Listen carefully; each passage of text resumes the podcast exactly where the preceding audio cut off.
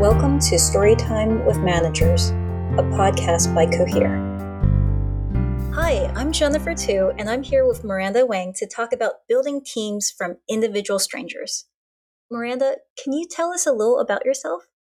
Hi, yeah, of course. So, my name's Miranda. I'm currently based in Brooklyn working as a software engineer for Etsy. Um, I just started working here in January, and before that, I was a software engineer for my first job at a place called Custom Ink in Fairfax, Virginia. So I've been working as a software engineer professionally for just over three years now. Cool. Thanks for joining me today. I met you at Ruby for Good, which is an event that brings together volunteers to work on software projects for nonprofits and civic good organizations. And the way it works is at the beginning of the event, volunteers self select into different projects um, as a team lead, one of your tasks was to take this group of strangers who had this single shared interest in your project and bring them together into into a team for the weekend. Um, so I'm really excited to learn from you about how you managed to do that. I guess to start, I'm kind of wondering what kind of things were you, would you think about before the event even started? Uh, what kind of questions uh, might I want to ask myself if I were in the same situation as you? Sure. So I have sort of a two part answer to this question. What I actually thought about before going into Ruby for Good as a team lead for the first time, and what I would think about now if I were to become a team lead at Ruby for Good again, like next year. So, to be perfectly honest, the first year that I did, I decided to be a team lead, I kind of threw myself into it. I had never really done any project leading before, but I had attended Ruby for Good and I was looking forward to attending for a second year. My coworker at the time, Calamar, was one of the organizers for the event, and he just asked me if I wanted to be a team lead. I was pretty intimidated, but they just started a model with co leads. So I got some courage by asking my other coworker at the time, Jason, to be a lead with me. We didn't really know what to expect, but we were ready to dedicate our time to the project. And and ended up uh, I ended up being really glad that I took the lead. I learned so much about not only leading a project, but also about myself. Plus, I love the mission of the project and we're continuing to build it out today.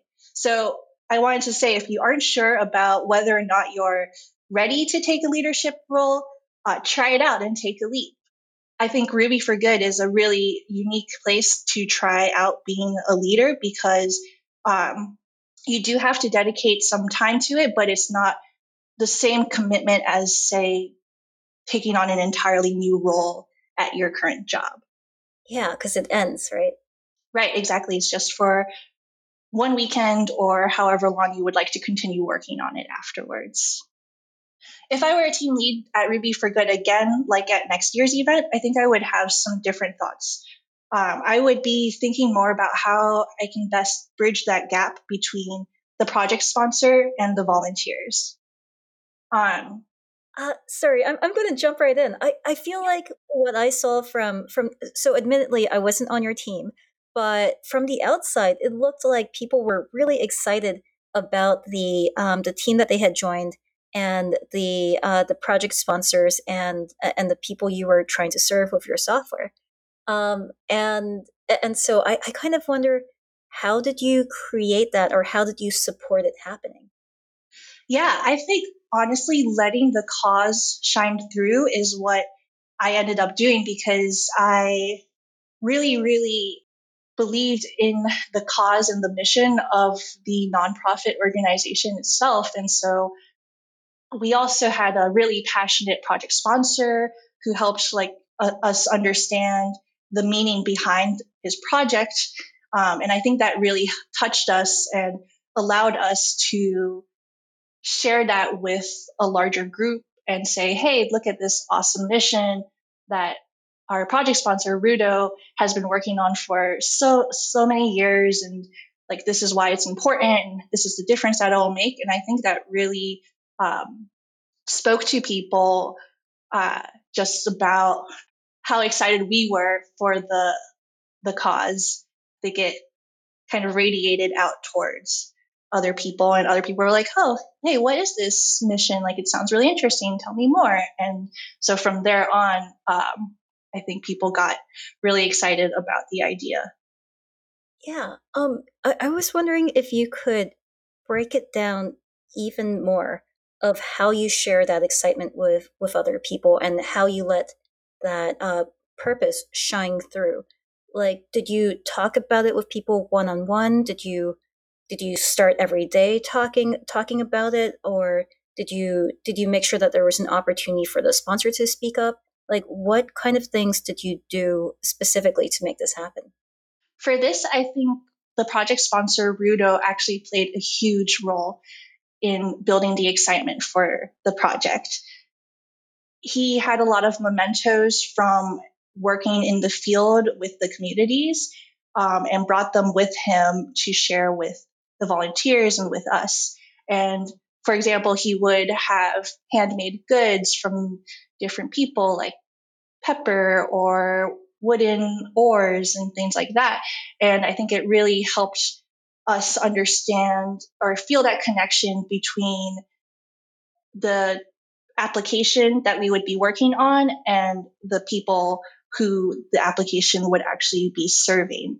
And I think it was a really unique mission because it wasn't something, we weren't building something that was meant to go on the internet and be like what we would think a traditional web application would be these days. Um, it the project presented a really unique challenge in that the app would be used in the local communities themselves for education purposes, for public policy. And so having that extra uniqueness to the project also um, helped get people more excited about it being a little bit different than their day jobs. Yeah. Okay. So step one, make sure that you've got a amazing uh, project spokesperson who can share impact of, of the work that you'll be doing on the software side.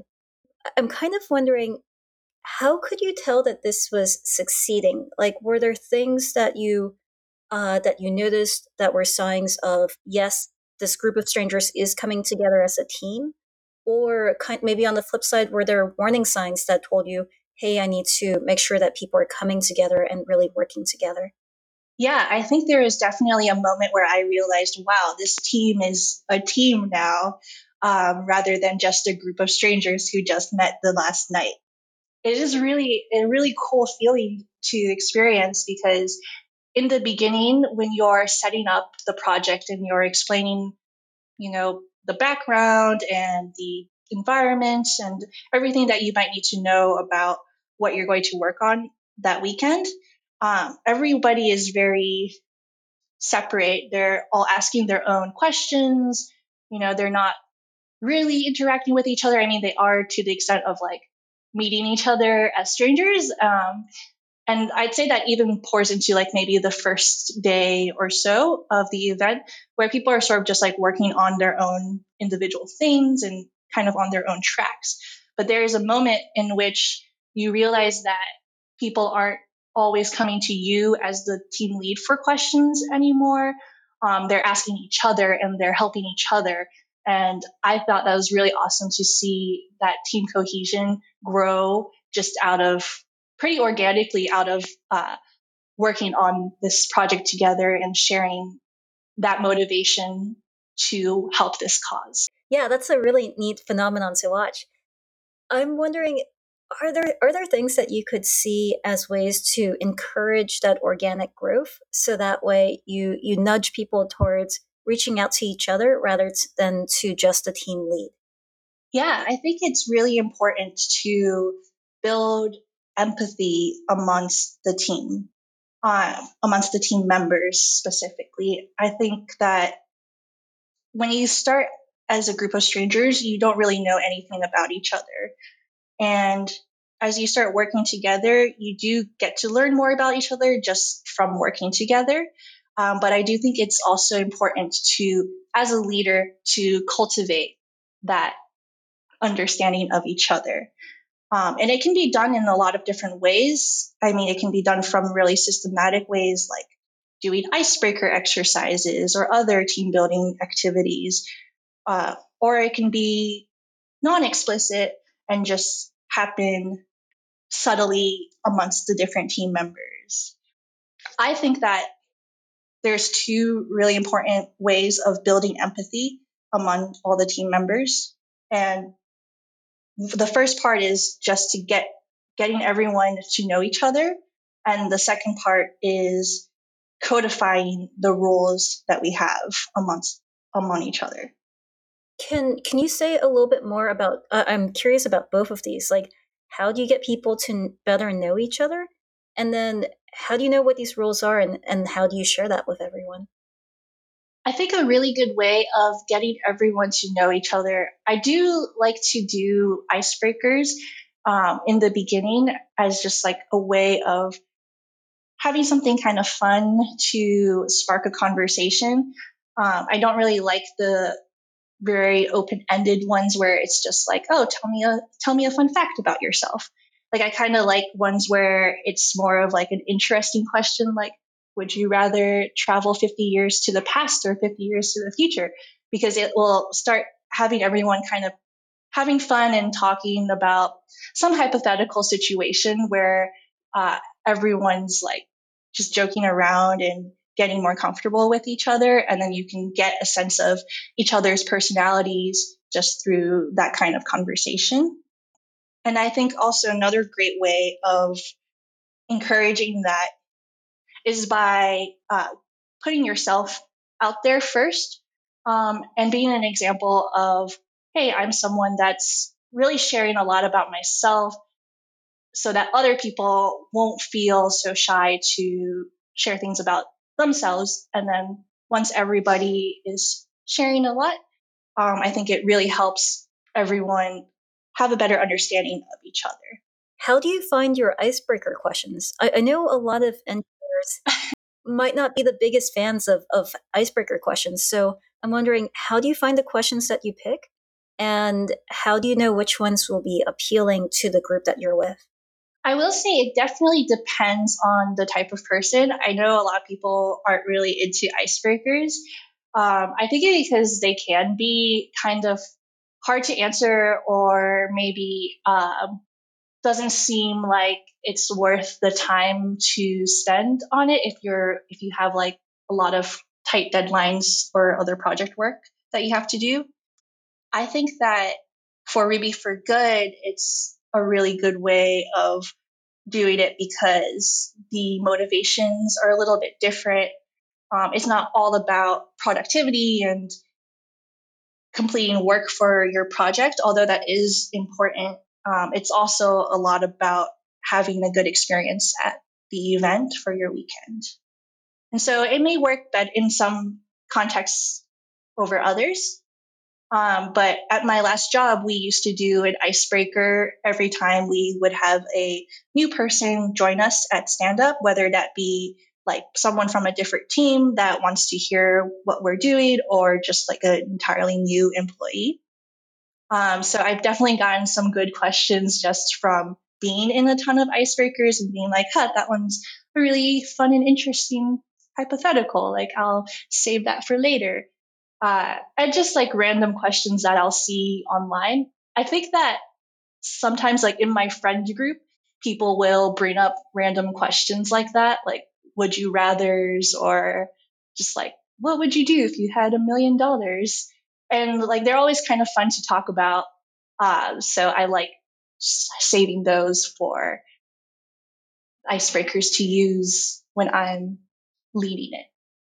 All right. So pay attention to the icebreakers around you see which which ones that you like and which ones the people around you like and just build yourself a list. I like that. Yeah.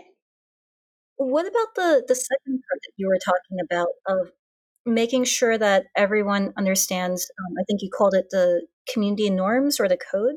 Like how do you know what that is and how do you share it? Yeah so i think this is really, really important because to me, what makes a good team is all about two things alignment and expectations. I think the picture of a good and healthy team can look really different from one to another.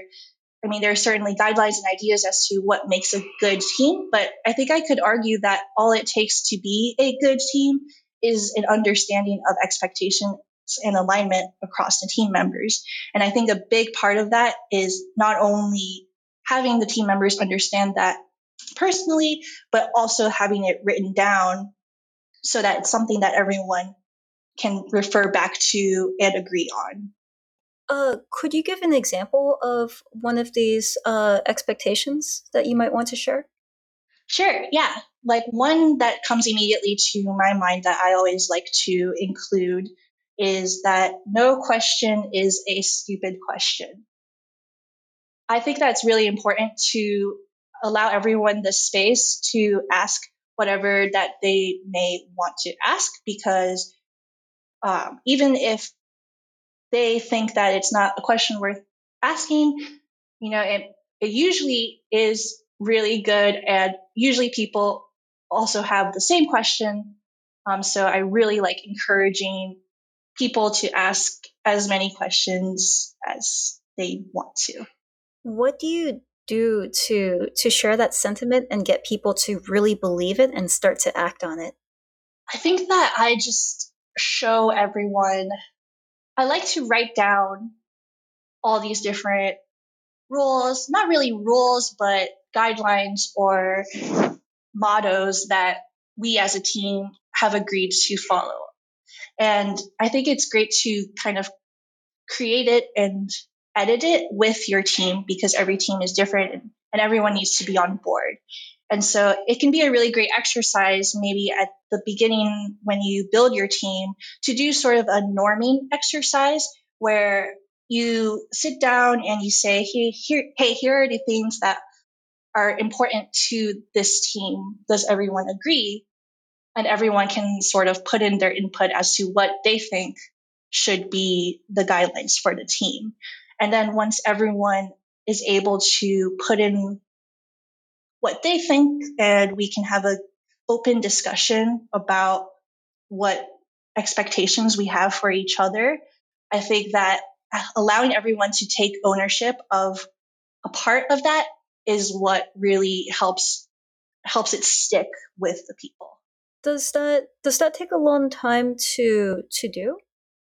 Yeah, I think it I mean it will definitely it does take time that maybe you wouldn't need to if you didn't do it at all.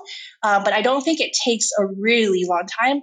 I think it can be contained within just like, you know, an hour meeting or something or less, depending on your team size. And I think it's really, it's a time worth taking because it saves you a lot of time in the long run when your team maybe isn't aligned and can cause things to slow down in the future. How did you decide what to put into the set of norms that you wanted people to discuss? Uh, because you must have had to seed that conversation with something, right? Yeah, I actually took a lot of it from the Ruby for Good Code of Conduct. There is a written code of conduct for Ruby for Good. I, I believe it's on the website. Um, but it talks all about, you know, how to be a team player.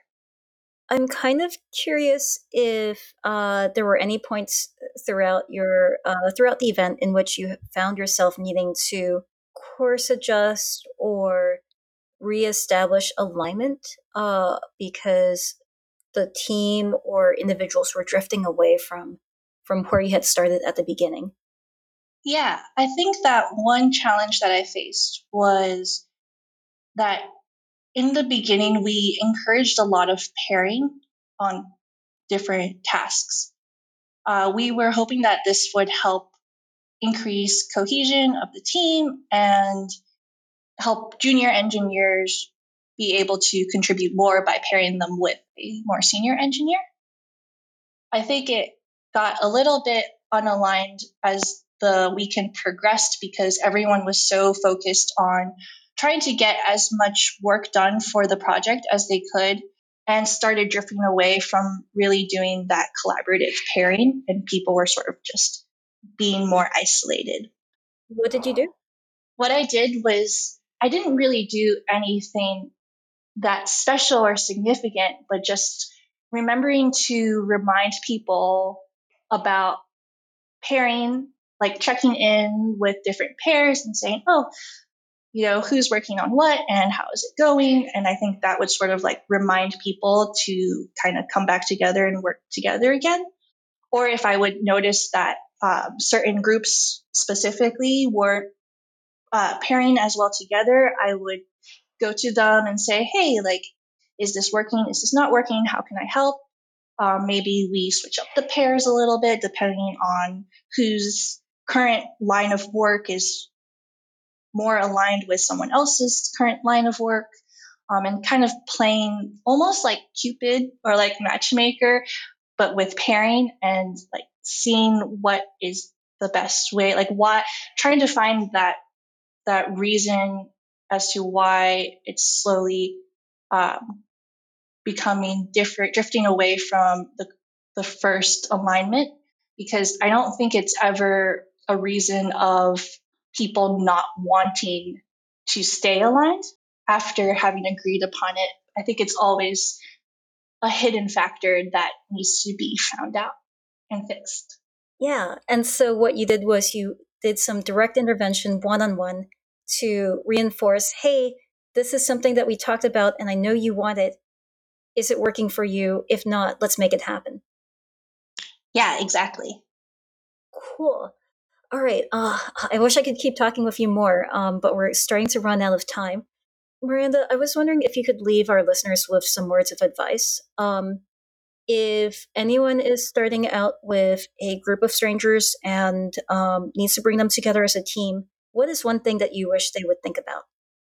I would tell them to try to put yourself in their shoes, in the group of strangers' shoes, and try to make sure that everyone is ready to be open and honest and upfront and just as long as you have clear communication across the team, then I think that would be the best thing to do.